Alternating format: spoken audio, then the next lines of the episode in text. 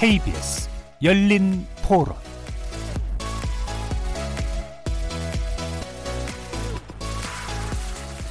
안녕하십니까. KBS 열린 토론 정준희입니다.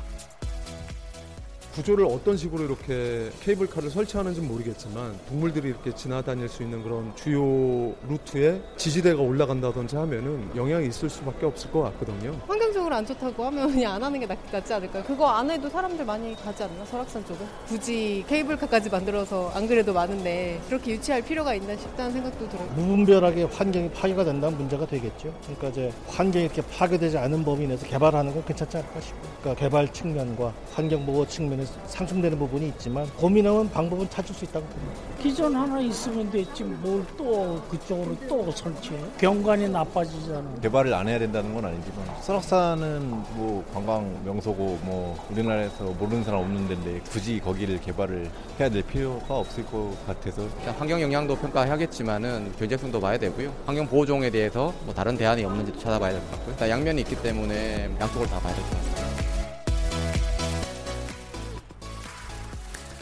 예, 거리에서 만나본 시민들의 의견 다양하죠? 잘 들어보셨습니까? 오늘 토론 주제는 바로 설악산 오색 케이블카 설치냐 백지화냐입니다. 설악산 오색 케이블카 사업을 둘러싼 오랜 논란, 이달 말에 이 사업 시행 여부를 가리게 되는데요. 관광자원 개발과 지역경제 활성화를 이유로 케이블카 설치를 주장하는 지역주민들, 그리고 반대로 환경 파괴를 우려하면서 환경단체에서 반대하고 나서고 있는 모습, 이 사이에서 환경부의 고심은 커지고 있습니다. 그래서 오늘 KBS 열린 토론에서는 설악산 오색 케이블카 설치냐 백지화냐라는 주제로 설악산 오색 케이블카 사업을 찬반 양론을 가지고 있는 지자체 관계자, 환경단체, 그리고 관련 전문가를 모시고 양측의 주장은 무엇인지, 그리고 혹시라도 타협점은 없는지 함께 고민해 보도록 하겠습니다. KBS 열린 토론은 여러분들과 함께 만듭니다. 청취자들도 토론에 참여하실 수 있는 방법 안내해드리겠습니다.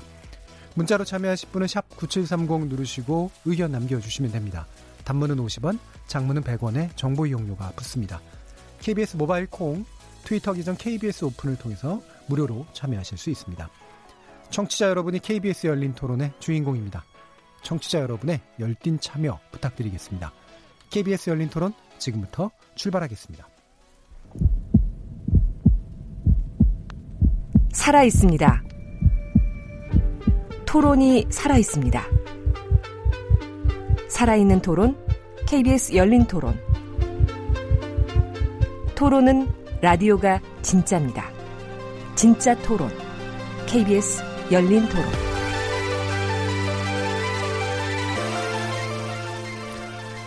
오늘 토론에 함께해 주실 분들 소개해 드릴 텐데요. 먼저 입장에 따라서 좀 소개를 해드리겠습니다. 설악산 오색 케이블카 설치를 기본적으로 주장하시는 그런 측이시죠. 김철래 강원도 양양군 오색삭도 추진단장 나오셨습니다. 네, 안녕하십니까. 자, 그리고 허우명 강원대학교 지구환경시스템공학과 교수 나오셨습니다. 네, 안녕하세요. 자, 이어서 여러 가지 이유로 설악산 오색 케이블카 설치를 반대하는 측이신데요. 정인철 설악산 국립공원 지키기 국민행동 상황실장 나오셨습니다. 네, 안녕하세요. 자, 그리고 홍석환 부산대학교 조경학과 교수님 나오셨습니다. 네, 안녕하세요. KBS 열린 토론 설악산 오색 케이블카 설치냐 백지화냐, 영상으로도 생중계되고 있는데요. 유튜브에 들어가셔서 KBS 일라디오 또는 KBS 열린 토론을 검색하시면 지금 바로 저희들이 토론하는 모습 영상으로도 보실 수 있습니다. 구독 많이 눌러주시고요. 의견도 많이 남겨주십시오. 팟캐스트로도 물론 들으실 수 있고요. 매일 새벽 1시에 재방송도 됩니다. 자, 이렇게 함께할 방법까지 안내해드렸고, 오늘 토론 주제 설악산 오색 케이블카 설치냐 백지화냐 본격적으로 시작해보겠습니다. KBS 열린 토론. 자, 그러면 이제 여는 이야기로 기본적으로 이제 입장 차이를 말씀을 드렸는데, 어떤 생각에서 이와 같은 추진 내지 반대 입장을 가지고 계신지 간단하게 각 네 분의 의견을 먼저 듣고 시작하도록 하겠습니다. 사실 뭐 개발을 주장하는 쪽, 경제 효과죠. 그다음에 환경에 대한 우려를 주장하는 쪽, 이렇게 이제 굉장히 큰 평행선 같은 그런 대립들이 이어지고 있는 그런 상태이기 때문에 각자가 주장하시는 구체적인 내용은 뒤에 밝히시더라도 왜 이것이 정당한지를 이야기해 주시면 될 것 같습니다. 그럼 먼저 김철래 단장님 의견 듣도록 하겠습니다. 예, 설악산 오색 케이블카 사업은 설악산 오색부터 끝청 하단까지 3.5km 구간에 설치하려는 양양군의 오랜 수건 사업입니다. 이 사업이 수많은 절차를 거치고 심지어 법원과 중앙행정심판위원회 판단을 거쳐서 현재 환경영향평가 본안에 보완서를 제출하여 그 결과를 기다리고 있습니다. 그동안 수많은 공청회와 입법 개정 그리고 사업의 조건부 승인, 법적 공방 등에서 각 분야 전문가들이 논쟁이 있었고 아직 좁혀지지 않고 있습니다. 계획이 지난 지 30년이 지났는데 그동안 기술도 많이 발달됐고 그리고 이제 보존과 개발에 대한 철학도 많이 변했습니다. 사실상 그 내륙에 설치한 국립공원 삭도 그 사업으로는 처음 그 하는 사업인데요. 그러다 보니 조사의 방법이라든가 조사의 정도 이런 부분에서 부족한 점이 좀 있습니다. 하지만 양양군은 충분히 조사를 하였고 최선을 다해 준비했습니다. 부족한 부분은 시행하는 과정에서 보완하여 해결하도록 하겠습니다. 꼭 이번에 환경부가 환경영향평가를 동의해 주시기 바랍니다. 예. 이 이야기를 직접 해주진 않으셨습니다. 뭐 어쨌든 지역 경제, 그 다음에 거기에 올라가고 싶어하는 사람들의 수요 충족, 이 환경, 그러니까 우려하는 만큼의 환경 문제를 불러일으키진 않는다라는 판단에서 이제 말씀 주신 거겠죠? 예, 그렇습니다. 알겠습니다. 자, 그럼 정인철 실장님 어떤 의견이신가요? 저희는 설악산 케이블카 사업은 전면 백지화되어야 된다는 입장입니다. 이유는 크게 세 가지고요. 첫째는 이 사업이 최초 심의 과정에서 중대하고 이제 명백한 하자가 드러났다. 그리고 이 같은 사실은 문재인 정부 들어서 그 사실관계가 확인되었다는 점입니다. 2014년 박근혜 대통령의 지시로 이 사업을 통과시키기 위해서 당시 범정부 차원의 행정부처들이 움직였습니다. 그리고 사업자에게는 사전 컨설팅이라는 그 누구에게도 제공된 적 없는 특혜가 제공됐고요. 쉽게 말해서 사업자는 시범 답안지를 미리 보고 그리고 시험을 치른 것입니다. 저희는 경제성도 없고 환경성도 없었던 이 사업이 추진되는 과정에서 심각한 부정행위가 있었다고 판단하고 있습니다. 이 사업은 둘째로 2018년 평창올림픽을 목표로 철저하게 컨설팅된 사업입니다. 이미 평창올림픽은 지났거든요. 그 사업 목적성을 달성하지 못하고 있기 때문에 이 사업은 굳이 현재 추진될 필요가 없다, 이렇게 판단하고 있습니다. 그리고 셋째, 마지막으로 저희는 환경을 보존해야 된다는 저희 쪽 주장을 일단 뒤로 하고라도 이 사업의 모든 쟁점을 검토했던 최근의 환경영향 갈등 조정 협의회의 결과를 가지고 가름해 볼 수 있다고 생각합니다. 사업자는 설악산 환경훼손에 대한 저감 방안을 제시하지 못했고 그동안의 보완이 요구되었던 사항들도 매우 부적합하다는 결론을 내렸습니다. 공정하지 못했던 심의가 드러났고 사업 목적은 상실되었습니다. 전문가들이 내린 부정적인 환경평가 결과에 비춰볼 때 설악산 케이블카는 애당초 추진될 수 없었던 사업입니다. 그래서 이번 주로 예고된 환경영향평가 보고서가 반드시 부동이 되어야 되고 반드시 백지화되어야 된다는 것이 저희들의 주장입니다. 예, 기본적으로 세 가지 측면에서 반대 의견을 밝혀주셨는데 절차적 하자의 문제를 가장 크게 좀 일단 가장 크게 보고 있습니다. 예, 알겠습니다. 자, 허우명 교수님. 예, 그 설악산에 이제 케이블카를 놓자고 하는 것은 설악산의 야생 동식물을 비롯한 환경 보호를 위해서 하자는 것이거든요. 왜요? 예. 예, 이제 우선 그 설악산에 케이블카를 놓음으로 인해서 걱정하는 부분이 있어요. 어떤 부분이냐면은 케이블카를 타고 올라가서 그러면 대청봉 일대를 왔다 갔다 하면서 훼손할 것이다. 이런 게 이제 우려되는 건데 실제 이 오색 케이블카는 어떤 식으로 좀 설계가 되고 있냐면은 케이블카를 타고 올라가서 절대 땅을 밟을 수가 없어요. 예. 그리고 타고 올라간 사람이 걸어 내려올 수 없고 걸어 올라간 사람이 케이블카를 타고 내려올 수가 없게끔 돼 있어요. 막혀 있습니다. 그래서 이게 이제 우리 단장님도 말씀하셨지만은 오색에서부터 끝청 부근까지 3.5km를 올라가서 거기서 땅을 밟지 않고 지상으로부터 2m 떠 있는 데크를 통해서 약 한 250m를 움직이다가 다시 그걸 타고 내려와야 돼요. 예. 완전히 차단돼 있다. 그래서 이런 측면에서 보면은 기존의 산책로가 상당히 많은 훼손을 가져왔거든요. 그래서 많은 사람들이 이제는 기존의 산책로를 좀 피하고 환경 보호 차원에서 케이블카를 이용한다면 많은 기존의 산책로가 보호될 것이다. 이런 차원에서 이제 필요한 것이고, 그래서 우리는 얼마만큼 그럼 자연 환경을 이용하고 있냐 하면은 환경 용량 범위 내에서 이용하는 거거든요. 그래서 지금 우리가 눈에 보이는 부분이건 눈에 보이지 않는 부분이건 어디까지나 우리는 생태계 내에 살고 있으면서 자연 환경만큼은 항상 용량 범위 내에서 이용하고 있다. 그래서 설악산도 우리가 친환경적으로 설치하고 동식물을 보호하는 차원에서 환경 용량만큼 이용하면서 개발하고 이용하고 지역 경제에 보탬이 되는 것이 필요하다라고 본다. 이상입니다. 예. 예. 그러니까 환경 파괴 우려에 대해서 일단 주로 말씀을 주셨던 것 같은데, 환경 용량이라고 하는 건 그러니까 자연적인 조건에서 인간이 환경에 끼칠 수 있는 여러 가지 부담이 허용 가능한 수준이라는 말씀 정도라고 이해하면 될까요? 맞습니다. 알겠습니다. 그리고 외려 이게 이제 산책로하고 연결이 안 돼 있기 때문에 산책로의 이용을 줄이고 환경을 더 보호하는 효과가 있을 수 있다. 이런 이제 주장이신 것 같고요. 자, 그럼 홍석환 교수님.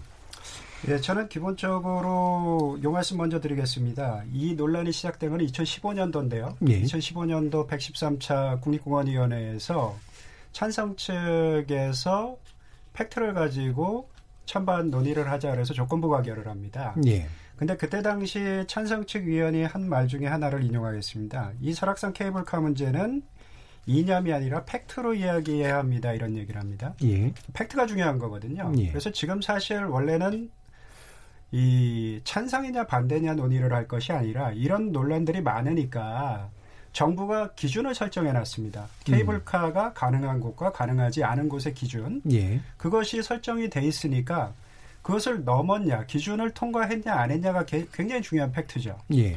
그 통과를 했느냐 안 했느냐를 살펴봐야 되는 게 지금 현재 상황이지, 이것을 가지고 찬성이냐 반대냐, 그 기준이 없는 상태에선 찬성 반대가 얘기가 될 수 있지만 지금 현재는 기준이 있기 때문에 그 기준을 통과했느냐 안 했느냐가 굉장히 중요합니다. 그런데 2015년도에 공원위원회에 들어온 자료는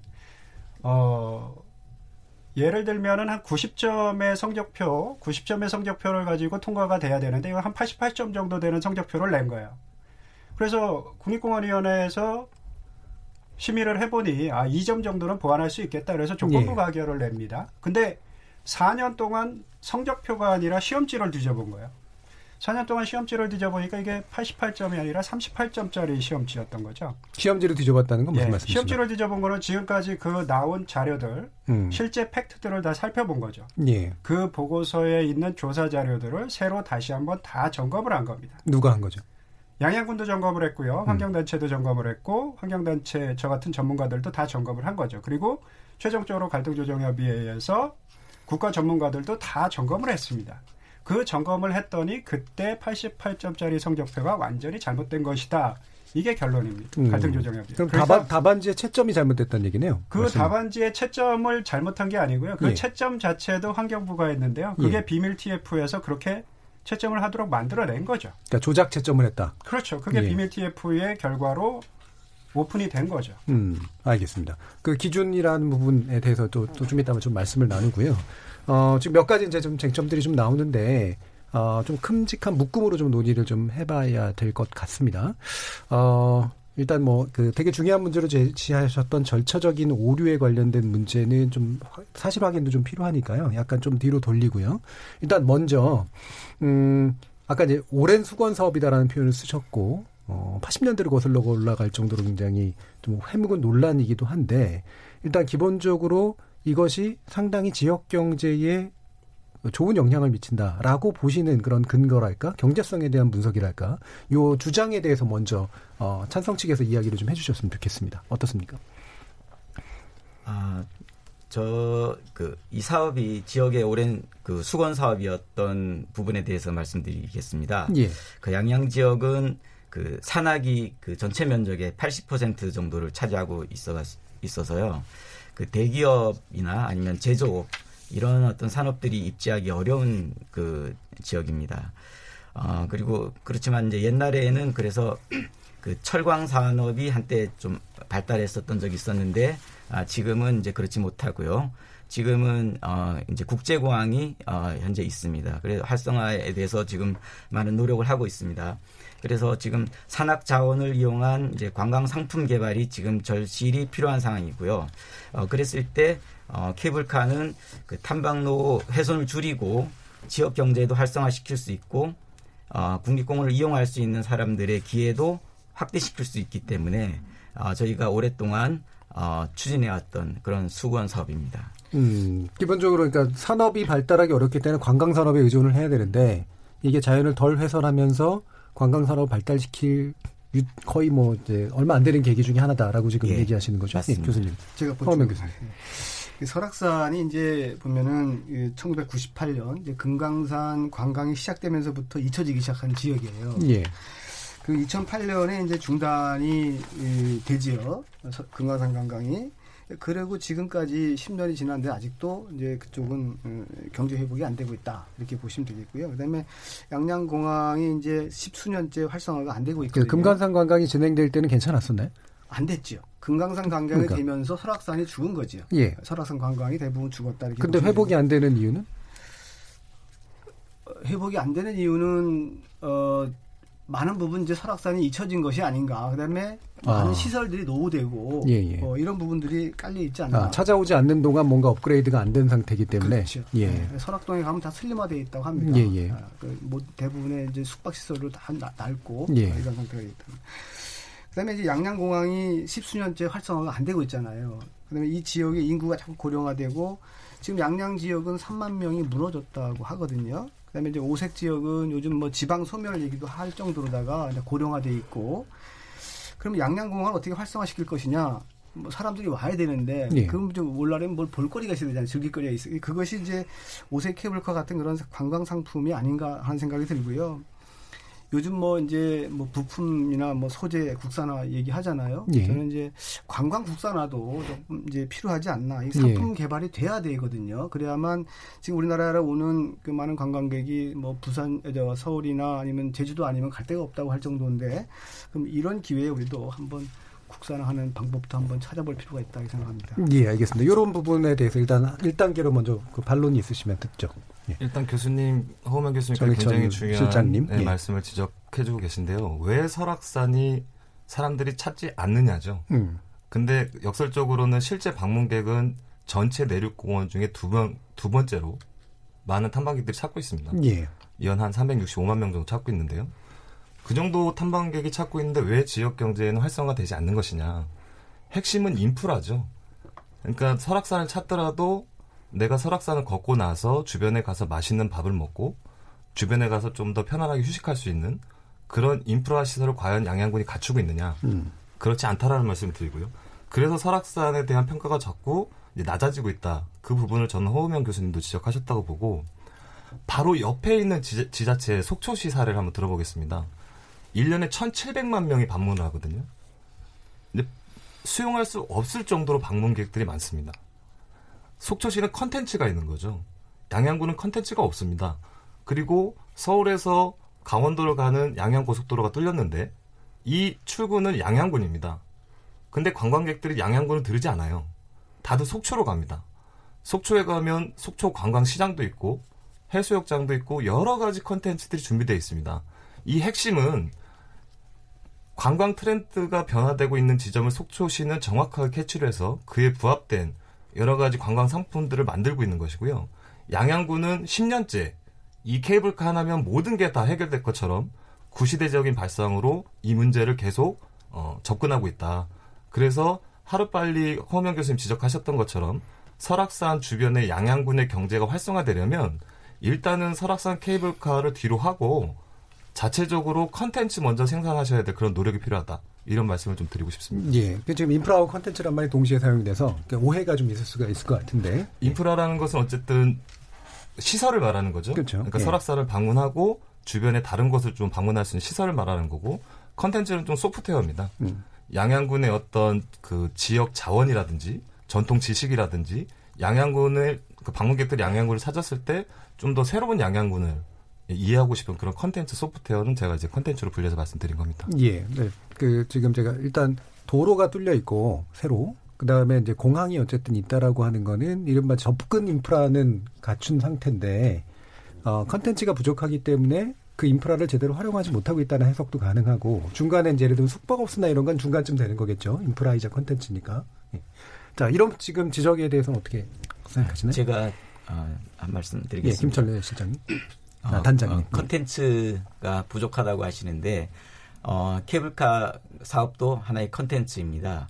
저희가 그 설악산이라는 어떤 자원을 가진 그 지자체가 그렇게 많지 않지 않습니까?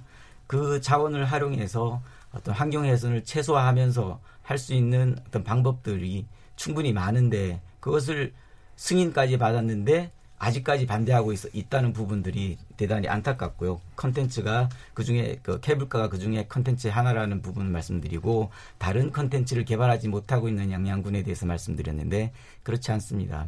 케이블카는 케이블카대로 노력을 하고, 저희가 서핑이라든가 다른 리조트라든가 요트라든가 그다음에 어떤 마을 관광이라든가 이런 것들을 계속 개발하고 노력하고 있습니다. 그리고 양양군은 그 인근의 다른 지자체와는 달리 인구가 조금이나마 늘고 있습니다. 그런 부분들이 저희 입장에서는 좋은 소식이라고 생각합니다. 자, 그러면 이제 대중들이 이제 이런 궁금증 가지실 수도 있을 것 같아요. 이미 이제 기존에 있는 권금성 쪽 케이블카가 있는데 오색동 쪽으로 또 필요한 이유는 뭘까? 이게 그리고 어느 정도의 경제성을 지닐 수 있을까라는 질문을 하신다면 어떻게 답을 하실까요? 예, 그 부분도 제가 좀 말씀드리겠습니다.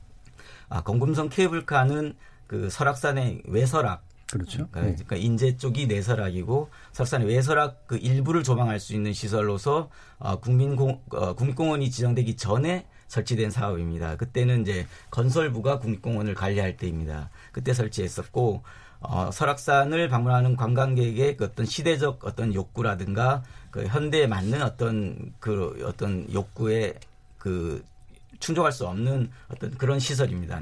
이미 좀 그 뒤떨어진 시설인데요. 개인 사업이잖아요. 예, 그렇죠. 그리고 그렇기 때문에 공공에서 하려고 지금 사업을 하려고 하는 것이죠. 그런 어떤 그 이용자들의 만족을 높일 수 있도록 그렇게 지금 정부에서 시범 사업으로 선정을 하고, 그다음에 양양군이 그 받은 시범 사업을 시행착오를 거치면서 지금까지 개발하려고 하는 것이어서 공금성 케이블카하고는 어떤 경관이라든가 위치라든가 어떤 그 설치의 배경이라든가 이런 것이 다 틀리고 다 수요도 다 다를 것이라고 생각합니다. 신규 수요가 이제 어느 정도 생겼을 거라고 생각하시나요? 지금 공금성 케이블카는 약 1년에 한 71만 정도 방문하고 있는데요. 저희 입장에서는 오색 케이블카를 설치하게 되면은 최초에는 한 50만 정도, 그다음에 그 블로그나 SNS를 통해서 홍보가 된다 그러면 연 한 100만 정도까지 예상하고 있습니다. 네, 경제성이 50만에서 시작해서 한 100만까지는 갈 수 있을 거라고 본다라는 말씀이시네요. 예, 좀 홍석환 교수님. 사실상 설악산 케이블카의 가장 중요한 이슈는 친환경입니다. 환경을 보존하기 위해서 놓자고 얘기를 했는데 처음에도 그렇게 말씀하셨고, 근데 100만 명이 늘어난다고 얘기를 해요. 이게 얼마나 많은 관광객이냐고 얘기를 제가 드리면 실질적으로 설악산 관광객이 줄어든다고 얘기를 하는데, 제가 데이터를 보면 2006년에서 2008년 3년간 평균이 310만 명이 설악산을 방문합니다. 근데 10년 후에 최근 3년간 2016년부터 2018년까지는 350만 명이 넘는 인원이 평균적으로 연 방문합니다. 그럼 이미 40만 이상이 더 방문을 한 거예요. 근데 왜 점점 더 방문을 많이 하는데 지역 경제는 점점 더 나빠지느냐? 그러면 80만, 100만이 더 방문한다고 해서 지역 경제가 좋아지느냐? 이건 아니거든요. 그리고 하나 예를 들면 이건 국립공원입니다. 국립공원 중에서 가장 유명한, 전 세계에서 가장 유명한 국립공원이 옐로스톤인데요. 옐로스톤이 1년에 약 350만 정도가 방문을 합니다. 예. 설악산이랑 똑같아요. 방문객 수가. 규모는 굉장히 또 차이가 있는데. 규모는 25배가 더 큽니다. 예. 그러면 설악산은 이미 옐로스톤보다 25배의 관광객이 오는 거예요. 근데 옐로스톤만큼 전 세계적 인지도가 있느냐? 그렇지는 않거든요. 그리고 아까 허우명 교수님 말씀하셨는데 설악동이 망해가고 있잖아요. 우리 지금 계속 보고 있거든요. 근데 설악동에 케이블카가 있어요. 어마어마하게 우리나라에서 가장 많은 케이블카 탐방 인원이 있죠. 근데 왜 설악동은 망할까요? 그러면 오색의 케이블카가 낮은다고 해서 오색이 부응할 거다. 이거는 전혀 논리상으로 아무런 맞지 않고 근거가 거기 설악동에 있잖아요. 그러면 그것을 보면은 케이블카는 아니면 이 설악동도 망하는구나. 그러면 케이블카가 오색에 나지면 오색도 망할 가능성이 있겠구나. 이걸 고민해야 되는데 그렇지 않다는 거죠. 그리고 하나 더 말씀드리면 설악동 케이블카가 경관적으로 우리나라에서 가장 훌륭한 지역입니다. 그리고 네. 설악산에서도 굉장히 훌륭하고요. 그런데 오색 케이블카를 오면서 오색 주변은 환경적으로 굉장히 안 좋다고 또 얘기를 해요. 환경영향평가서가 왜 통과가 되겠습니까? 안 좋다고 계속 주장을 하거든요. 말이 전혀 맞지 않는 거죠. 환경 케이블카를 놓기 위해서는 환경이 주변 환경이 안 좋다. 근데 거기다 놓으면 주변 환경이 좋아서 사람들이 많이 올 것이다. 그 환경이 안 좋다는 건 어떤, 왜냐면 두 가지 말이 약간 다른 의미인 것 같아가지고 환경이 안 좋다, 근데 좋아진다라든가 이거는. 굉장히 환경은, 우리나라에서 굉장히 중요한 환경 지역에 대해서는 케이블카를 놓을 수 없게 환경부가 결정을 하고 있습니다. 예. 그게 기준이에요. 예. 법적 기준, 원칙. 근데 그 원칙과 기준을 회피하기 위해서 환경이 좋지 않다고 얘기를 하는 거죠. 그 환경이 안 좋다라는 그 의미가 약간 잘 안 닿는 거죠. 뭐 경관도 그렇고 예. 식생도 그렇고 동물 서식처의 그러니까 보호할 만한 가치가 그렇고. 있을 정도로 아주 좋은 환경이 아니다. 그렇죠. 그렇지 예. 않다라고 주장을 하는데 실제 거기에 가서 케이블카를 놓으면 관광객들이 100만 이상 올 것이다. 이런 이율배반적인 전혀 모순된 논리를 얘기를 하고 있는 거죠. 근데 그게 의미가 좀 다르지 않을까요? 예를 들면 그냥 눈으로 보기에 괜찮은 환경이라는 의미와 보호해야 될 가치가 있는 환경은 사실은 일부는 중첩되지만 다른 의미일 수 있잖아요. 제가 실제적으로 설악산 그 탐방로 전체에 대해서 탐방객들이 어떻게 느끼는가 연구를 한 적이 예. 있습니다. 근데 그때 당시에 오색과 대청의 그 구간은 사실상 경관적으로 그렇게 메리트가 있는 게 아니라고 얘기를 일반적으로 합니다. 경관적으로는. 예. 왜 거기를 가냐 그러면 서울에서 새벽에 출발해서 하루 만에 대청을 올라갈 수 있는 유일한 코스입니다. 빠른 코스이기 때문이다. 예, 유일합니다. 예. 그러니까 새벽에 서울에서 와서 오색에서 출발해서 대청에 올라가서 내려와서 다시 서울에 집에 가는 겁니다. 예. 그게 가능합니다. 그러니까 빨리 왔다 빨리 가는 거죠. 그럼 양양과 오색에 과연 남는 것은 무엇인가? 그들은 다 도시락을 싸가지고 가거든요. 그러니까 머무르지 않는다는 거죠. 그렇죠. 그 머무르지 않기 때문에 관광의 입장에서는 관광은 무조건 머물러야 되거든요. 예. 관광 수익을 창출하기 위해서는. 근데 케이블카가 낮은다 그러면 더 빨리 가죠. 제가 KTX를 타고 부산에서 여기까지 와서 점심을 먹고 출발했습니다. 근데 오늘 밤에 내려갈 수가 있어요. 그러면 제가 서울에 남겨놓는 돈은 없는 거죠. 서울 관광 좀 하시죠. 농담입니다. 또 얘기하실 게 있으신 것 같아요. 그러니까 이제 건궁선 케이블카 같은 경우 이제 나름 흥행하고 있는 가장 핵심적인 이유는 건궁선뿐만 아니고 주변에 이제 신흥사라든지 포항성 폭포라든지 또 다르게 연계해서 갈 수 있는 관광 대상지들이 이렇게 복합적으로 그 지역에 위치해 있기 때문에 예. 관광객들이 한번 가더라도 아 내가 한번 갔을 때 여러 군데를 볼 수 있구나. 속초하고 연결성도 그렇죠. 네. 바로 속초로 연결되고 도로조차도 이제 바로 다이렉트 연결돼 있으니까. 다만 앞서서 이제 허우명 교수님, 홍석환 교수님도 말씀하셨지만 3km 이내에 3개의 마을이 있습니다. 설악동 네. A, B, C 지구가 있는데 현재 이 마을들이 전부 다 유령 마을로 변했어요. 과거에는 저희가 이제 그 어떤 소풍을 가거나 수학여행을 갈 때 굉장히 1순위로 많이 갔던 지역들이기도 한데 네. 왜 지금 유령마을로 변했는가? 그리고 케이블카 있는데 왜 바로 그 주변의 마을들 망했는가? 거듭 말씀드리지만 관광 패턴과 트렌드가 바뀌고 있다는 거죠. 빨리 가서 빨리 이용하고 빨리 보고 다른 곳으로 이동하려고 하는. 찍고 그냥 간다 그렇죠? 이거죠. 예. 그러다 보니까 굳이 경유할 필요가 없는 겁니다. 불과 차 타고 20분만 나가면 해안에서 더 맛있는 풍경과 맛있는 식사를 할 수 있는데 굳이 여기에서 이 마을에 들려서 밥을 먹을 그런 이유가 없어진다는 거죠. 예, 예. 그런 스피드한 여러 가지 변화들에 의해서 과연 오색 케이블카는 그리고 그 주변의 오색 마을은 이런 부분들까지 좀 염두해서 경제성을 좀 보고 있는 것인가. 저희들이 평가할 때는 전혀 그런 부분들은 검토가 없다. 이렇게 판단하고 변화하고 있는데 케이블카식의 이제 과거의 컨텐츠로 지금 자꾸 승부를 하려고 한다라는 말씀이시죠. 그렇죠. 이제 정상부 높은 곳을 오르면 경제성이 있을 것이다라는 그런 목표만 있는 것이지 이거와 연계해서 주변의 어떤 인프라를 활용하고 소프트웨어 컨텐츠를 만들어서 이곳에 관광객들을 머무르게 할 것이냐. 이런 전략들은 전혀 지금 이 사업에 연계성을 가지고 있지 못하다. 저희는 이렇게 예. 보고 있는 겁니다. 여기에 대해서 아마 하실 말씀이 혹시 있으신가요? 예. 예. 우리 그 설악동 이제 설악산에 이제 350만 이제 찾는다고 했는데 그게 이제 빈익빈 부익부 아닌가 싶은 생각이 들어요. 왜냐하면 그렇게 많은 사람들이 오지만 대부분 설악동을 거쳐서 속초를 거쳐서 올라갑니다. 네. 서울로. 그러면 이제 인접한 양양에 왜 그러면 오색 케이블카를 오려고 하느냐. 이렇게 많은 사람이 오지만 실제 여기 오색 쪽으로 오는 사람은 10%도 안 돼요. 그러니까 상대적인 박탈감이 있는 거지요. 그러면 여기다가 케이블카를 놨을 때 적어도 100만 명 정도는 올 것이다. 그러면 네. 지역에서 밥도 먹게 되고 뭐 일박을 못 한다 하더라도 저 지역 경제는 활성화되지 않겠나. 그래서 그러면 이것이 그럼 환경적으로 큰 문제가 있는 시설이냐 말씀드렸지만은 대충 뭐 올라서 움직일 수 없게 만들어 놓은 시설이기 때문에 높은 데 올라가서 설악산을 그냥 멋있는 풍경을 조망하고 내려올 수 있는 수준은 되기 때문에 검금성보다는 훨씬 방문객에게 만족감을 줄 것이다. 예. 이제 이런 차원으로 본다면 분명히 이 시설은 이 지역 경제에 크게 도움이 될 것이다. 예. 일단 그리고 그러면 확인해 볼게요. 김철래 단장님께 예. 예. 지금 양양군에서 이 사업 예산을 어느 정도 짜서 어떻게 조달하실 생각이신가요? 만약에 진행이 된다면?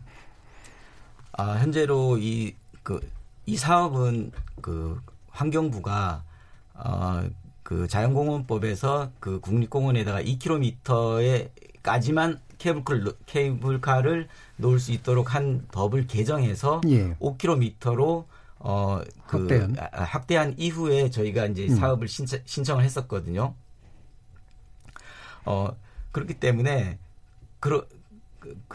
지자체들이 모두 다 국립공원을 가지고 있는 지자체들이 모두 다 이 사업을 하려고 했어요. 그래서 네. 이거 너무 난립이 되면 국립공원이 다 망가지겠구나 환경부가 판단해갖고 그럼 시범 사업을 먼저 해보자라고 결정을 한 다음에 지리산권하고 설악산권을 먼저 시범 사업으로 네. 하기로 해서 지리산권은 4개 지자체가 서로 하려고 하다 보니까 아직 정하지 못했고 설악산권은 양양군이 단독으로 신청을 하니까 예. 검토를 통해서 한 거예요. 아까 홍석환 교수님께서 이 사업이 논란이 시작된 게 2015년부터다라고 예. 말씀하셨는데 잘못된 말씀이에요. 2012년도에 저희가 1차 사업을 신청을 했고 부결됐어요. 예. 그다음에 2013년도에 2차 사업을 신청했고 또 부결됐어요. 그래서 16개 노선을 환경적으로 제일 문제가 없고 그다음에 경관적으로 그다음에 문제가 없고 환경부가 요구하는 조건에 제일 맞는 그런 어떤 16개 사업을 검토를 한 끝에 지금의 노선 오색에서부터 끝층 하단까지를 정하게 된 거예요. 예. 환경부가 다른 국립공원의 지자체들이 할 수 없도록 시범 사업을 먼저 하자고 한 다음에 정한 사업이기 때문에 이 사업을 통해서 국립공원의 케이블카가 난립되지는 않아요. 환경부가 만약에 그런 결정을 바꾸지 않는 한. 근데 그게 네. 이제 국고가 일부 들어가는 건가? 아니면 예. 지역에 그렇기 때문에 저희는 환경부가 시범 사업을 하자고 했으면 시범 사업을 하자고 한 부처에서 국비를 일부 돼야 된다고 저는 생각해요. 그렇지만 거기까지는 바라지 않아요. 안 되더라도 양양군에서 다 자금을 조달해서 할 테니까 시범사업을 할 수 있게만 해달라라는 게 저희 주장입니다. 예, 그럼 환경부에서 이런 시범사업 얘기한 거는 그럼 환경부에서 국가 차원에서 뭔가 이렇게 조장을 해보려고 하는 촉진을 해보려고 하는 그런 의도가 좀 있었던 건가요? 그게 이명박 정부 때 예. 법을 바꿨습니다. 2km밖에 안 되는 것을 5km로 늘려놨습니다. 규제 완화를 한 거죠. 규제 완화를 했죠. 예.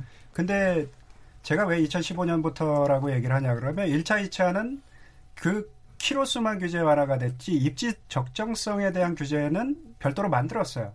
근데 그 입지 적정성을 통과하지 못한 거예요. 그 기준을. 예. 근데 2015년도에 아까 말씀드렸듯이 이것도 입지 적정성을 통과 못하는 38점짜리 보고서라고 제가 얘기를 했죠. 나중에 다시 예. 계산해 보니까. 입지 적정성을 예. 통과 못했는데 통과를 시킨 거예요. 조건부건 어찌됐건.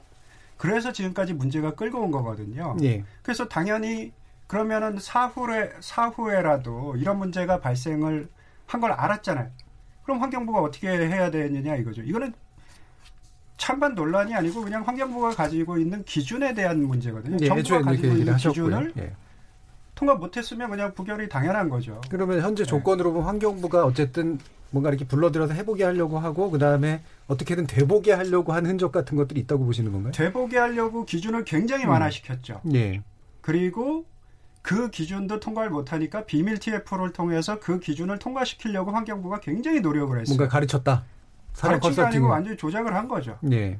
근데 그게 4년 동안 저희들이 밝혀낸 거죠. 그게 잘못됐다는 것을. 네. 정인철 이제 단장님께서 말씀하셨는데 이제 몇 가지 오류가 있는 게 제 113차 국립공원위원회 회의록을 보면 예. 그 위원장이 정확하게 지금 말씀하신 거에 대한 반박 의견을 냅니다. 그게 뭐냐? 시범사업이라는 거는 말 그대로 그냥 시범사업일 뿐이고 이 결정은 어떤 법적 근거도 없다. 그래서 마치 시범사업이니까 무조건 이 사업을 통과시켜야 되는지에 대한 그런 위원회 질의에 대해서 예. 정확하게 위원장이 그렇게 피드백을 했다라는 말씀을 드리고요. 그게 초기의 메시지하고 지금 달라졌다는 느낌이 있으신가요? 아니면 그냥 줄곧 그랬다라고 보시는 건가요? 환경부의 입장은 줄곧 그랬습니다. 그리고 환경부가 왜 양양군 사업자에게 그 국가 예산을 지급해달라고 하는지 저는 그 취지는 잘 모르겠습니다만은 이 사업에 대한 예산은 국고가 약 한 45% 정도 들어가는 것이고요. 예. 그리고 강원도 도비가 한 20% 정도 들어갑니다. 그리고 나머지는 군비거든요. 그래서 총 예산은 587억이 들어가는 사업입니다. 그렇다면 이 사업은 통상 이제 국가재정법에 따라서 사전에 이 재정 사용이 적정한지에 대한 어떤 타당성 평가라든지 그리고 재정심사를 받게 되어 있는데 현재 이 사업은 재정심사가 보류되어 있습니다. 투자심사가. 왜 보류되어 있느냐. 행정안전부에서 이렇게 판단을 한 겁니다. 문화재 문제라든지 환경 문제라든지 너무나 이제 사회적 갈등이 심각하니까 문화재 현상 변경 허가를 득하고 와라. 그리고 환경영향평가서를 최종적으로 협의해 와야만 이 재정을 사용할 수 있도록 허락하겠다라고 하는 조건부를 건 겁니다. 그래서 이번에 환경영향평가서가 만약 부동의가 되면 그 재정 사용에 대한 그 조건부를 부합시킬 수 없기 때문에 이 사업은 절대적으로 추진될 수 없다. 이미 행정은 국가는 그런 상황들을 판단해 놨다. 예. 이런 말씀을 드립니다. 재정부가 그런 조건을 걸었고 그럼 하나 얻어야 되는 거는 문화재 변경은 문화부. 문화재청 소관. 문화재청 소관이고 그다음에 나머지 하나가 환경부 소관인데 이게 지금 이제 부동의 여부가 남은 거라고 하는 말씀인 거죠. 예. 예. 그래서 이제 행정안전부가 그 재정 투자 심사라는 것을 합니다. 예. 이런 사업을 할 때 뭐 재정의 낭비가 없을 것인지 뭐 이런 것들을 이제 따져보면서 하는데 저희가 1차, 2차, 3차를 거치면서 계속 이제 조건으로 지금까지 이제 보류가 된 상태예요. 아까 예. 저 실장님께서 말씀하신 것처럼 마지막 조건이 문화재 현상 변경을 득하고 와라. 예. 그다음에 더불어 환경 영향 평가를 득하고 와라. 그러면 다시 이 재정 그 심사를 한번 해보겠다. 그런데 저희가 문화재 현상 변경을 득했어요. 예. 그다음에 이제 환경 영향 평가를 또 득하려고 지금 노력 중이에요. 예. 그래서 이런 사업이 계속 절차대로 정상적으로 가고 있는 거예요. 그렇기 때문에 이번 환경 영향 평가를 우리가 그 동의를 얻으면 이제 재정 심사, 그다음에 산림청과의 어떤 허가 문제 이런 것들을 이제 밟을 거예요. 그리고 아까 말씀하신 그 실장님께서 113차 국립공원위원회의 어떤 그 문제 제기 뭐 그런 부분들 때문에 그 환경단체에서 그 소송을 한 적이 있어요. 예. 소송을 했고 지금도 진행 중인데 1심은 끝났어요. 1심에서 법원은 이 문제에 불법성은 없다. 정당한 사업이다라고 판단을 했어요. 그러니까 정당한 사업이라는 건 국고가 그 정도 투입되고 군비가 어느 정도로. 국고 문제는 예. 판단을 하지 않았고 환경성이라든가 공익성이라든가 예. 경제성이라든가 기술성 이런 부분들에 대해서 판단을 했고 당시 113차 국립공원위원회에서였던 판단과 그 판단에 근거한 환경부의 그 처분이 예. 정당한지에 대해서 판단을 했는데 예, 지금까지는 저희가 그 승소를 한 상태에서 항소가 진행되고 있죠. 예. 그러면 그 지금 홍석환 교수님이 계속해서 지적하고 계시는 절차적 하자는 없다라고 지금 예, 보시는 그렇죠. 입장이죠. 예, 아무런 절차 하자가 없습니다. 예. 그러면 아까 그 지목하신 그런 이제 점수가 사실은 낙제점이었는데 그 점수라는 조작했다라는 주장. 그 점수라는 거는 뭐 어디에도 없는 점수고 그 홍석환 이제 교수님께서 이제 예를 들어서 그만큼 요구를 하는데 부족하다라는 뜻으로 이제 말씀하신 것 같은데 저희가 볼 때는 이제 환경부가 이 사업을 심지어는 이제 적폐 사업이라고 규정을 했잖아요. 했습니다. 근데 그 적폐 사업이라고 규정한 그 위원회가 있는데 그 위원회에 참석했었던 기관과 그 기관에 소속된 위원들이 이번에 갈등조정위원회와 갖고 이것을 이제 심사를 했어요. 당연히 적폐 사업이라고 규정한 위원이나 기관들은 부동의 의견을 낼 수밖에 없겠죠. 그러면 저희들은 그걸 공정하다고 받아들일 수 있겠어요? 없죠. 근데 지금 말씀을 너무 여러 가지를 섞어서 하시다 보니까 이제 본질을 자꾸 흐트러뜨리는 좀 말씀을 하고 계신 것 같아 제가 좀 짚어드리면 환경부 장관을 상대로 저희가 소송을 제기한 겁니다. 예. 환경부와 환경단체 간의 소송이고요. 예. 그리고 문화재청장을 대상으로 저희가 소송을 제기한 것입니다. 예. 저희와 문화재청장 간의 소송이고요. 그리고 사법부에 사냥이 원고적 지역이 가능한지에 대한 동물권 소송을 제기한 겁니다. 예. 저희와 사법부 간의 문제거든요. 양양군은 그 소송의 보조 참관인일 뿐이에요. 근데 어쨌든 이 세 개의 지금 판결 그 과정 가운데 어느 정도까지 나온 건가요, 지금? 그러니까 환경부 대상으로 한 소송은 1심, 문화재청도 마찬가지로 1심이 선고가 났는데 예. 방금 전에 사법부가 마치 정당성을 확보한 것처럼 확보해 준 것처럼 말씀하셨는데 그건 전혀 사실이 아니고요. 1심에서 정확하게 재판부가 이렇게 선고문을 적시를 해놨습니다. 향후에 지금 지적된 여러 가지 사항들이 지켜지지 않을 경우 환경부 장관 또는 국립공원공단은 이 사업을 허가하거나 거부하거나 철회할 수 있다. 그러니까 현재까지의 사법적 다툼에 대해서는 말씀하신 것처럼 환경부가 뭐 큰 문제가 없다고 판단했지만 그 재판 선고 이후에 혹여라도 예. 또 다른 문제가 환경영향평가사 등에 나오면 예. 그때 환경부 장관이 취소해도 그거는 법상 아무 문제가 없다라는 정확한 판결문이 적시되어 있습니다. 근데 그 부분을 마치 지금 모든 이 사업의 정당성을 확보한 것처럼 이제 말씀하시는 건 좀 호도된 부분이 있다고 보고요. 근데 그러면 사실 이건 너무 당연한 거 아닌가요? 이후에 문제가 발견이 된 환경부가 인정 안 하는 거는.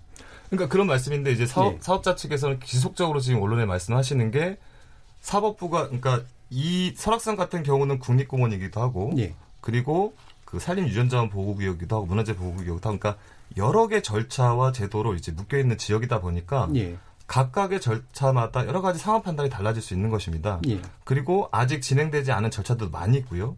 그렇다면 그 중에 한 개의 문제만을 가지고 사법부가 판단한 사안에 대해서 마치 나머지 여러 개 절차까지 다 사법부가 그 사업의 정당성을 인정한 것처럼 말씀하시는 것은 적절치 않다고 지적하는 것이죠. 네, 알겠습니다. 그럼 한 가지 더 질문 드릴게. 지금 환경영향평가서를 양양군이 제출했는데 환경영향갈등조정협의회 측 아까 잠깐 언급하셨잖아요. 거기서 일단 부실하다라는 의견을 낸 부분에 대해서는 어떻게 생각하시나요? 김철래 단장님. 예, 부실하다는 부분은 저희가 뭐 일부는 이제 수용을 합니다. 그렇지만 예. 저희가 아까도 말씀드린 것처럼 오히려 환경부가 이 사업에 대해서 정확하게 좀 그 환경영향 평가라든가 이런 것들을 판단하려고 하면 그 시범 사업에 대한 환경영향 평가 매뉴얼 뭐 이런 것들을 좀 정해서 그 시범 사업을 환경영향 평가를 할 때에는 이 정도 범위에서 해라, 이 정도로 충분히 해라 내지 이런 것들을 했으면 좋겠어요. 저희가 시범 사업에 대한 환경영향 평가를 처음 해보다 보니 뭐 예를 들어 매목 조사를 해야 되는 것인지 환경영향 평가에 그 규정이 없는 매목 조사를 해야 되는 것인지 그다음에 식생 조사의 범위를 어디까지 해야 되는 것인지 이런 것들을 그 판단하지 못하고 그냥 저희가 판단해 갖고 한 거예요. 그랬을 때 뭐 예를 들어 국회 국정감사에서 이거는 매목 조사가 필요하다. 내지는 갈등 조정 협의회가 필요하다. 이렇게 해서 또 그런 것들을 수용해서 또 진행을 하고 그래서 지금까지 온 거죠. 매목 조사라는 게 이제 그 산림을 조사할 때 이제 산림이 어느 정도 컸는지 뭐 이런 것들을 그렇죠. 조사하는 거잖아요. 지금 그게 부실한 상태라고. 그래서 환경영향 평가에서 매목 조사를 하라는 규정은 없는 걸로 제가 알고 있거든요. 그래서 이제 산림에 나와 있는 어떤 그런 그 나무를 조사하는 방법을 지금 이제 저희 사업에 이제 적용을 해서 이제 하라라고 하는 거예요. 보통은 20x20으로 하는 경우가 많은데 저희는 40x40으로 해요.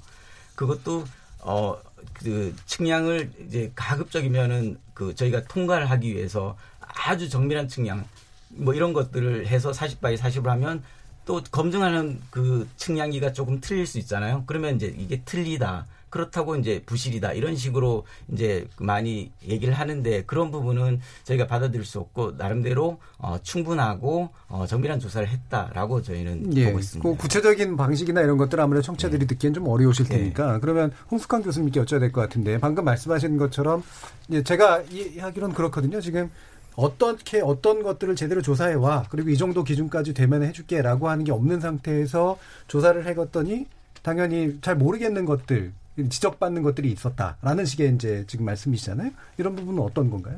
제가 계속적으로 얘기를 하는데 이건 팩트의 문제거든요. 예. 기준이 없다고 하시는데 기준이 아주 훌륭하게 있습니다. 물론 완화된 기준이지만 예. 환경부가 이런 논란을 피하기 위해서 삭도 설치, 케이블카입니다. 삭도. 예. 삭도 설치 운영 가이드라인을 가지고 있습니다. 예. 그리고 환경영향평가를 위해서 백두대간 정맥에 대한 환경평가 가이드라인이라는 두 가지 굉장히 중요한 기준을 가지고 있어요. 이런 거 조사해라라는 예, 게. 이게 기준과 예. 원칙입니다. 그런데 예. 이 두 가지 기준과 원칙을 공원위원회에서는 전부 다 통과시켰다, 충족했다 이렇게 얘기를 하고 조건부 통과시킵니다. 예. 논란은 굉장히 많았는데 다 충족하지 않았냐 이렇게 해서 거의 압도적으로 그냥 통과를 시킵니다. 근데 그 논란은 실제 현장에 가서 보면 아니거든요. 이 기준을 충족 못하기 때문에 그 기준을 충족했느냐를 계속적으로 살펴본 겁니다. 예. 그랬더니 충족을 하나도 못한다는 게 결론이 난 거예요. 이게 이제 아까 갈등위원회에서. 그렇죠. 예. 이게 팩트입니다. 예. 그러면 저는 얘기하고 싶어요. 2kg를 5kg로 법을 바꿨던 것처럼 이 가이드라인을 바꾸고 나서 얘기를 해야지 왜 가이드라인을 안 바꾸고 교묘하게 가이드라인을 충족한 것처럼 얘기를 했냐 이거죠. 네, 국립공원위원회가? 예. 예, 알겠습니다. 그래서 그 보고서가 환경영향평가서에 그대로 들어온 거고요. 매목조사에 대한 얘기는 규정이 없는 게 아니라 환경영향평가법에서 전문가가 이 지역의 특성에 따라서 조사를 요청하는 것들이 있습니다. 법에 예. 안 나와 있는. 이 매목조사는 그 조사 요청에 의해서 전문가 요청에 의해서 조사를 해야만 하는 거예요. 법적으로. 예. 그래서 한 겁니다. 자발적으로 한 게 아니에요. 알겠습니다. 네. 이 환경 문제에 관련해서 좀 더 깊이 있는 토론이 좀 필요하긴 한데요. 그 부분은 우리 청취자들 의견 듣고 후반부 토론에서 좀 더 다뤄보도록 하겠습니다. 지금까지 이제 꽤 오랜 기간 이어온 논점 중에서 이제 사업성에 관련된 주장하고 그다음에 절차적 하자에 관련된 주장 이런 부분에 대한 양측의 입장을 좀 들어봤고요. 후반부 토론에서는 실제로 이제 그 환경 문제에 대한 우려는 없는지. 그다음에 이 부분을 잘 타협시킬 방안들은 없는지에 관련해서 몇 가지 더 의견 나눠보도록 하겠습니다. 여러분께서는 KBS 열린 토론과 함께하고 계십니다.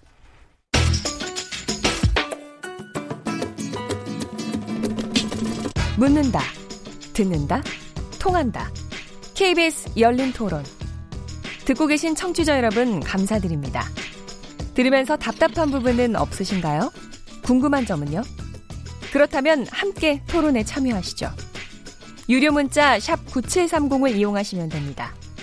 단문은 50원, 장문은 100원의 정보 이용료가 있습니다. 스마트폰 어플리케이션 KBS 모바일 콩을 통해서도 무료로 참여하실 수 있습니다. KBS 열린 토론은 언제나 열려 있습니다. 듣고 계신 KBS 열린 토론은 매일 밤 1시에 재방송됩니다. 자, 그럼 지금부터 청취자들이 보내주신 의견 몇 가지 들어보고 가겠습니다. 정희진 문자캐스터.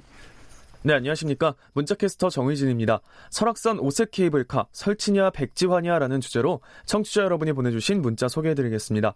먼저 콩 아이디 0352님. 권금성 케이블카 하나만으로도 충분합니다. 오색 케이블카 설치는 낭비라고 봅니다. 콩 아이디 9359님. 산을 좋아하는 사람들은 등산을 하면서 산을 즐기는 것입니다. 설악산에는 케이블카가 이미 한계가 있는 것으로 알고 있는데 왜 또 필요할까요? 콩 아이디 9555님. 케이블카 없어도 설악산 갈 사람 가고 케이블카 있어도 안 갈 사람 안 가고 못 갈 사람 못 간다고 생각합니다. 인간의 눈앞의 이익만을 위해 고마운 자연을 훼손시키는 케이블카 설치 반대합니다 해주셨고요. 콩 아이디 K74122881님. 케이블카가 만병통치약은 아닌 것 같습니다. 인기 좀 좋다고 너도 나도 케이블카 설치하는데 이렇게 되면 이전에 설치했던 케이블카도 수익성이 떨어질 걸로 예상됩니다. 다른 콘텐츠를 개발하는 게 맞다고 봅니다. 유튜브로 의견 주신 익창섭 청취자분. 설악산 제2케이블카와 관련해 그저 지역경제만 희생하라 하지 말고 개발도 어느 정도는 해줘야 하지 않을까 하는 개인적인 생각을 갖고 있습니다. 콩 아이디 3429님. 설악산 오색 케이블카 설치해야 된다고 생각합니다. 설악의 아름다운 모습 다 같이 봐야죠. 노약자 장애우분들도 설악의 아름다운 모습을 보면 얼마나 좋겠습니까? 반드시 설치되어 대청봉에서 설악의 거대한 모습 다 함께 볼 수 있기를 고대합니다. 콩 아이디 2306님. 케이블카가 있어야 더 많은 사람이 좋은 구경도 할 수 있습니다. 그리고 요즘은 다 상식을 갖고 산에 갑니다. 산림훼손도 걱정하는 만큼은 아닐 겁니다. 환경단체가 너무 방어적인 듯 싶습니다. 콩아이디 그라크스님, 공정한 환경 영향 평가 후 악영향이 없다면 설악산 제2케이블카 설치합시다. 통영 케이블카도 통영 가면 꼭 한 번씩 탑니다. 이런 걸 인프라성 컨텐츠라고 할 수 있다고 봅니다. 콩아이디 4544님, 오색 케이블카 설치를 반대합니다. 설치 찬성론자는 정상부와 대청 연결은 불가하다고 하는데 설치 후에는 국민이 원하니까 상품성을 위해 이런저런 핑계로 결국 연결할 거라고 봅니다. 산악로 확보 등으로 훼손은 필연적입니다. 올림픽으로 인해 훼손된 가리왕산의 복구를 보세요. 지금 어떻게 되고 있는지 우리는 이미 경험을 했습니다. 콩아이디 0133님, 설악산 오색 약수 코스는 경관이 좋아 탐방하려고 해도 너무 많은 시간이 소요돼 외국인들을 유치하려면 반드시 케이블카를 설치해야 됩니다. 저는 험프리 미군 부대에서 개인 택시를 하며 외국인들의 의견을 들은 바가 있기에 문자드립니다. 콩아이디 빠샤빠샤님, 천년을 토론해도 이 문제는 평행선일 겁니다. 덧붙여 제 생각을 말씀드리면 있는 그대로 보존하는 게 가장 좋은 방법이라고 봅니다. 라고 보내주셨네요. 네, KBS 열린토론, 지금 방송을 듣고 계신 청취자 모두가 시민논객입니다. 청취자 여러분들의 날카로운 시선과 의견 기다립니다. 지금까지 문자캐스터 정희진이었습니다. 뭐든지 이야기해, 날 이해시키려고 해봐. 서로의 대화가 하나 되길 기대해. KBS 열린토론.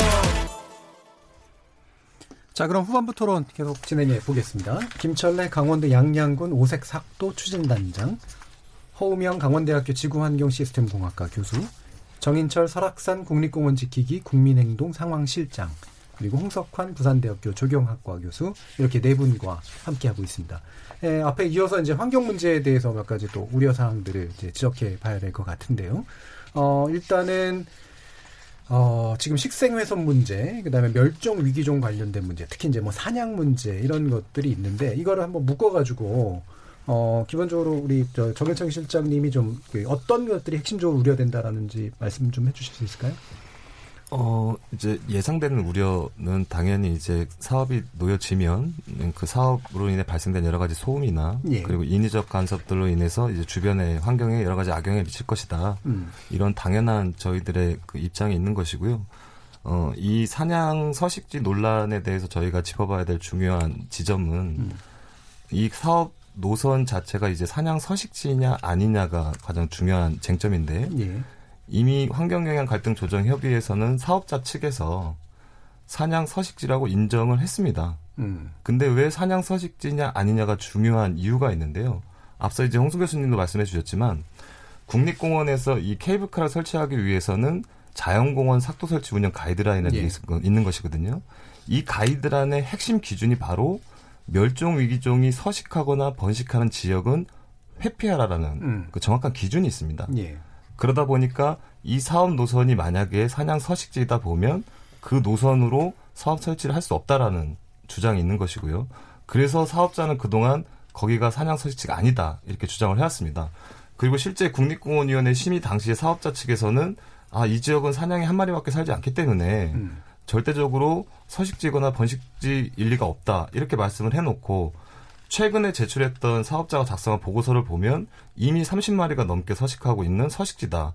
이렇게 또 말씀을 하셨거든요. 지금 막 섞여 있네요. 계속 오락가락하는 그런 데이터들을 제시하고 있는 사업자 측의 여러 가지 근거 자료들이 전혀 신뢰할 수 없는 부분들을 반증하고 있다고 보는 것이고요. 그리고 이번 갈등조정협의에서 식생 문제 같은 경우는 지난 2016년도에 원주지방환경청에서 사업자 측에 식생조사를 다시 실시하라는 요구를 했었습니다. 근데 2년 반이 지나도록 전혀 그 조사를 시행하지 않고 또다시 보완 보고서를 냈기 때문에 여러 가지 이 동물이나 식생 같은 이 주변의 환경 영향과 관련된 그 모든 저감 방안을 담은 보고서가 부실할 수밖에 없었다. 저희들이 이렇게 판단하고 있는 것입니다. 이 산양 문제, 그러니까 멸종위기적인 산양 서식 여부의 문제에 대해서는 지금 왔다 갔다 하는 그런 정보들이 지금 계속해서 사업자 측에서 나오는 거고. 그다음에 식생, 즉 다시 말하면 나무에 관련된 문제는 조사하라고 했는데 아직도 제대로 된 조사 결과가 안 나오고 있다. 이런 말씀이시죠. 그리고 실제 조사했던 데이터들도 거의 50% 가까이가 불일치한다. 국가기관이 현장에 가서 현장 검증을 해보니까 대부분 사업자가 제시한 데이터들은 불일치한다. 이런 결론까지 난 상황입니다. 여기서 국가기관은 어딘가요?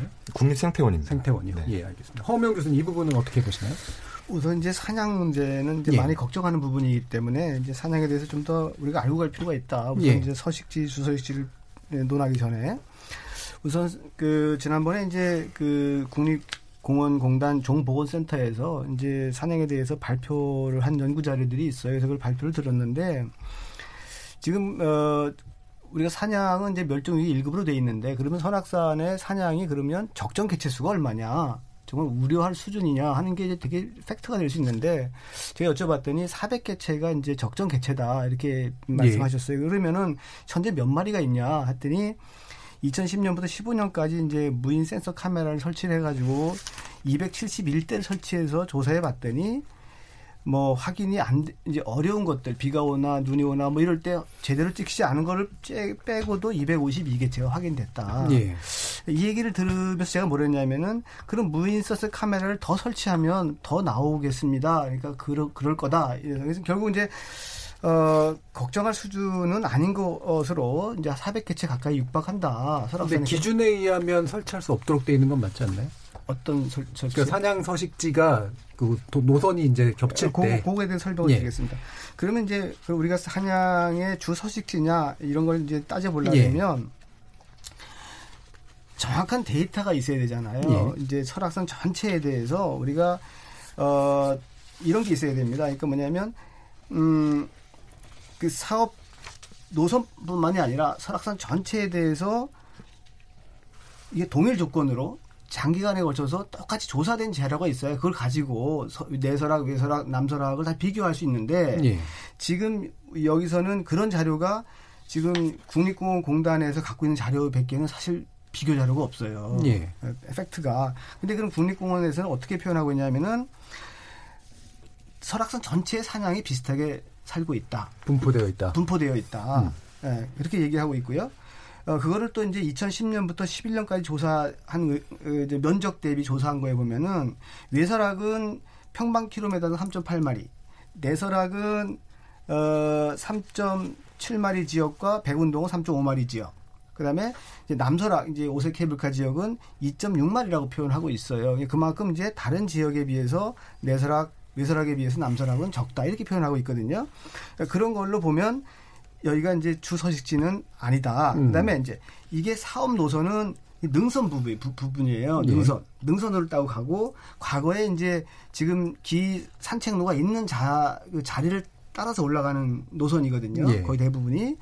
그런데 그 양 옆으로 계곡이 있잖아요. 예. 그 계곡부가 이제 뭐냐면 온정골, 독축골 이런 계곡이 있는데 여기가 이제 주 서식지라는 거지. 예. 이건 여기 지금 노선이 있는 여기는 지나가는 이제 노선의 양측이 주 서식지다. 그렇죠. 예. 왜냐하면 계곡이니까 계곡 지역이 이제 물도 먹어야 되고 이제 먹이 활동도 해야 되니까 이런 부분이 있고 그다음에 산양이라고 하는 것은 초식 동물이잖아요. 예. 그러면 초본을 먹어야 되는데 얘들이 그러면 먹이를 따라서 움직인단 말이에요. 근데 중요한 거는 이제 우리 설악산은 이제 한 10월 말이나 11월쯤 되면 눈이 오기 시작하고 누적 적설량도 많아요. 네. 그러면 이렇게 녹으려면 한 3월, 4월 가야 되는데 그러면 최소한 3, 4개월 동안은 그냥 많은 눈에 덮여 있어요.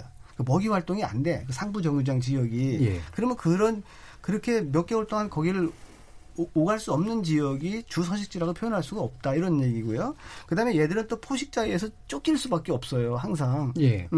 그러니까 일반 포식자들은 자기 영역을 표시할 수 있어요. 근데 초식 동물은 그런 위치에 있지 못하다. 생태적으로. 예. 네, 그렇게 말씀드리겠습니다. 그러면 이제 지금 말씀을 듣다 보면 이게 주 서식지와 번식지라고 얘기되는 어떤 기준에 나와 있는 이 부분들을 정확하게 확정해서 사실로 조사하기가 어려운 건가요?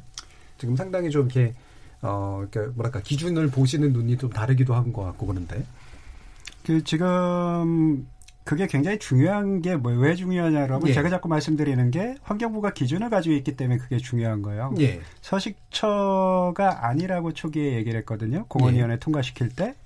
근데 양양군의 조사 결과 예. 최근 4년 동안 조사한 결과를 설악산 전체를 통해서 모델링을 한 결과가 발표가 됐습니다. 예. 이때 그 상부 정류장 능선부 일대가 4% 이내, 설악산에서도 4% 이내의 핵심 서식처라고 결과가 나왔어요.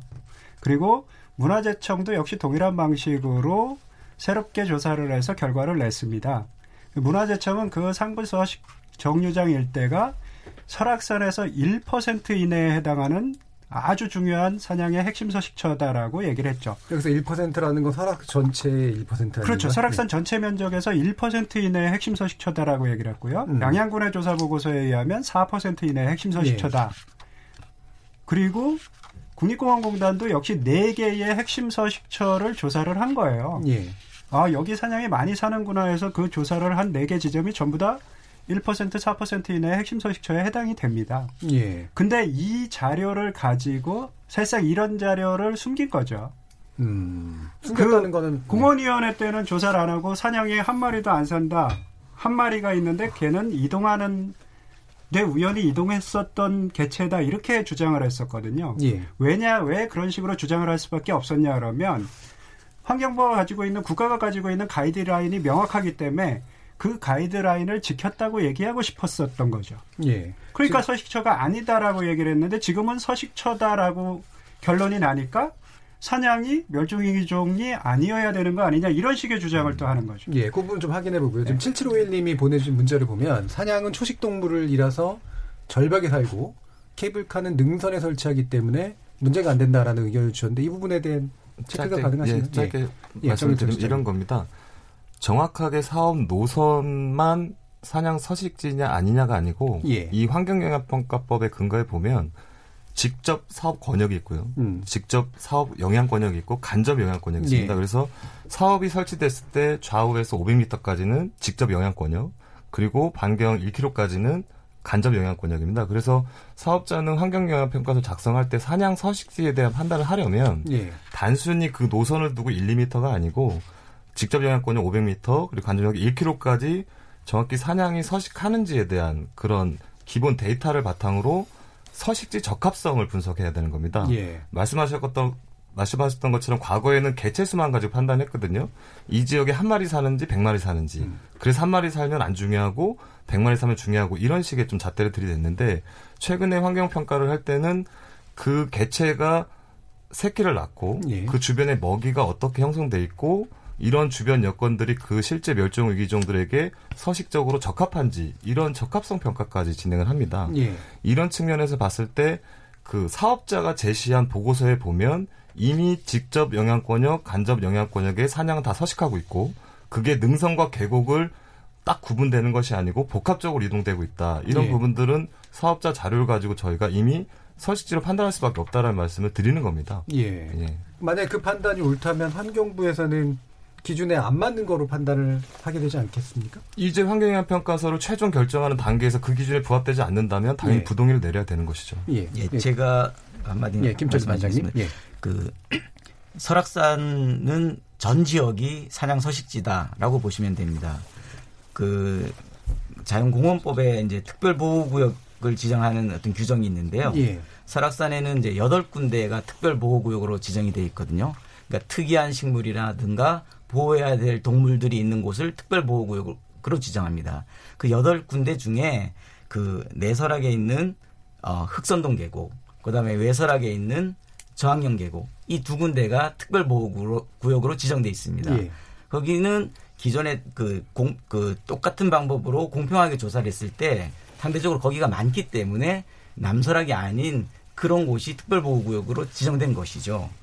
그랬을 때 이 사업구역은 그런 곳에 비해서 그러니까 설악산의 모든 지역이 서식지라고 했을 때 그런 지역에 비해서는 그 어떤 주요 서식지는 아니다라는 것이 이제 저희 판단이고 아까 홍석환 교수님께서 말씀하셨을 때 공원위원회 할 때는 한 마리밖에 없다고 했다가 왜 환경영향평가 때는 막 30마리가 나왔냐 그거는 그렇습니다. 공원위원회를 할 때는 자연환경 영향 평가라는 것을 하는데 그때는 입지의 적합성을 판단하는 이 사업을 선정을 할 것이냐 선정하지 않을 것이냐를 판단하기 때문에 주로 문헌 위주나 노선 위주의 어떤 그 계획을 가지고 저희가 그 제출을 합니다.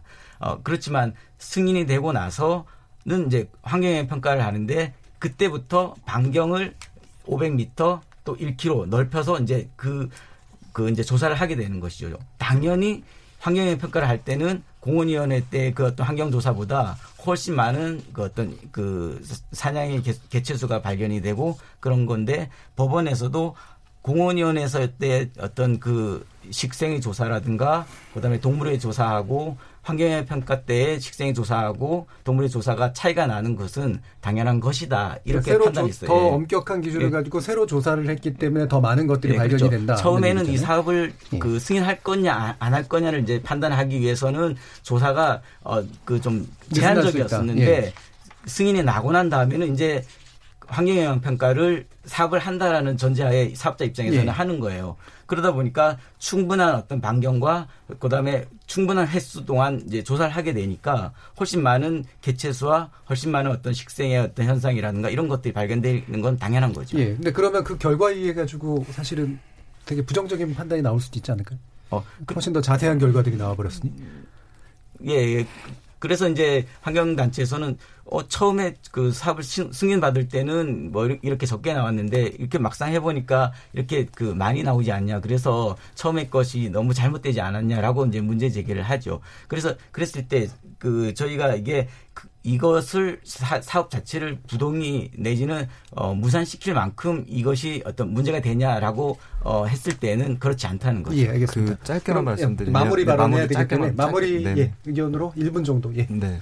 그러니까 말씀하신 것에 대한 짧게 의견을 드리면 앞서 말씀드렸다시피 사냥 개체수가 중요한 것이 아니고요. 예. 환경영향평가를 부동의 할 것이냐 말 것이냐는 개체수가 어느 정도 확인이 됐는데 사업을 설치함으로써 이 개체수에게 어떤 영향을 미칠 것이고 그에 대한 저감 방안이 무엇이냐를 짚어보는 것입니다. 개체수를 가지고 판단하는 건 아니기 때문에 그런 측면에서 사업자가 제시한 저감 방안조차도 매우 미흡하다라는 판단을 이번에 했던 것이고요. 저희는 그 기본적으로 환경영향평가 같은 경우는 이번 갈등조정협의의 결과 그리고 공식적으로 이 보고서를 검토하는 기관들이 있습니다. 그 KI라든지 국립생태원이라든지 국립공원공단이라든지 이런 공식 검토 기관들의 협의 결과 그리고 최종적으로 전문가들의 검토 결과를 종합했을 때 당연히 환경영향평가서는 현재까지 드러난 대로 부동이 될 수밖에 없다. 그리고 당연히 정부가 이런 좀 원칙과 기준에 부합된 결정을 내려야 된다. 이렇게 알겠습니다. 생각하고 있습니다. 허우명 교수님께 마지막 발언 여쭙겠는데요. 이게 어떤 결론이 나든 간에 사실 후폭풍이 더 세면 안 되잖아요. 뭔가 이렇게 갈등도 봉합되고 뭐 미래 비전적으로 나가야 되는데 어떻게 마무리되기를 기대하시는지요?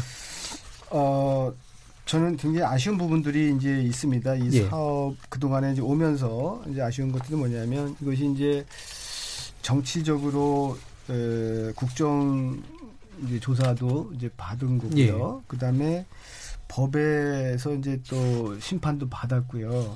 또 복잡한 행정 절차도 거쳐왔잖아요. 그러면서 상당히 그 원래 이 목적이 이제 설악산의 동식물을 보호하고 그다음에 이제 이동 약자에게 국립공원에 대한 문화재에 대한 어떤 접근 향유 기회를 제공하고 또 지역 경제를 좀 살려보자 이런 목적. 인데도 불구하고 이제 그러한 복잡한 절차를 거치었다는 참 나쁜 선례를 남겼다 저는 이렇게 보고요. 지나치게 복잡했다. 그다음에 이제 물론 이제 이런 과정을 통해서 절차적으로 합법성과 검증을 받으면서 정당한 사업이 되긴 했지만 아쉬움은 남는다. 왜냐하면 법의 심판을 받는 동안에 많은 이 조사를 했던 전문가들이 이 회사를 떠났어요. 너무 지나친 시간이 좀 소요됐다. 거기까지 일단 들어야 될 것 같습니다. 왜냐하면 시간이 너무 없기 때문에요. 오늘 이 중요한 논쟁점을 가지고 함께해 주신 김철래 단장님, 허우명 교수님, 그리고 정일천 실장님, 그리고 홍석환 교수님 네 분께 모두 감사드립니다. 저는 내일 저녁 7시 20분에 다시 찾아뵙겠습니다. 지금까지 KBS 열린 토론 정준희였습니다.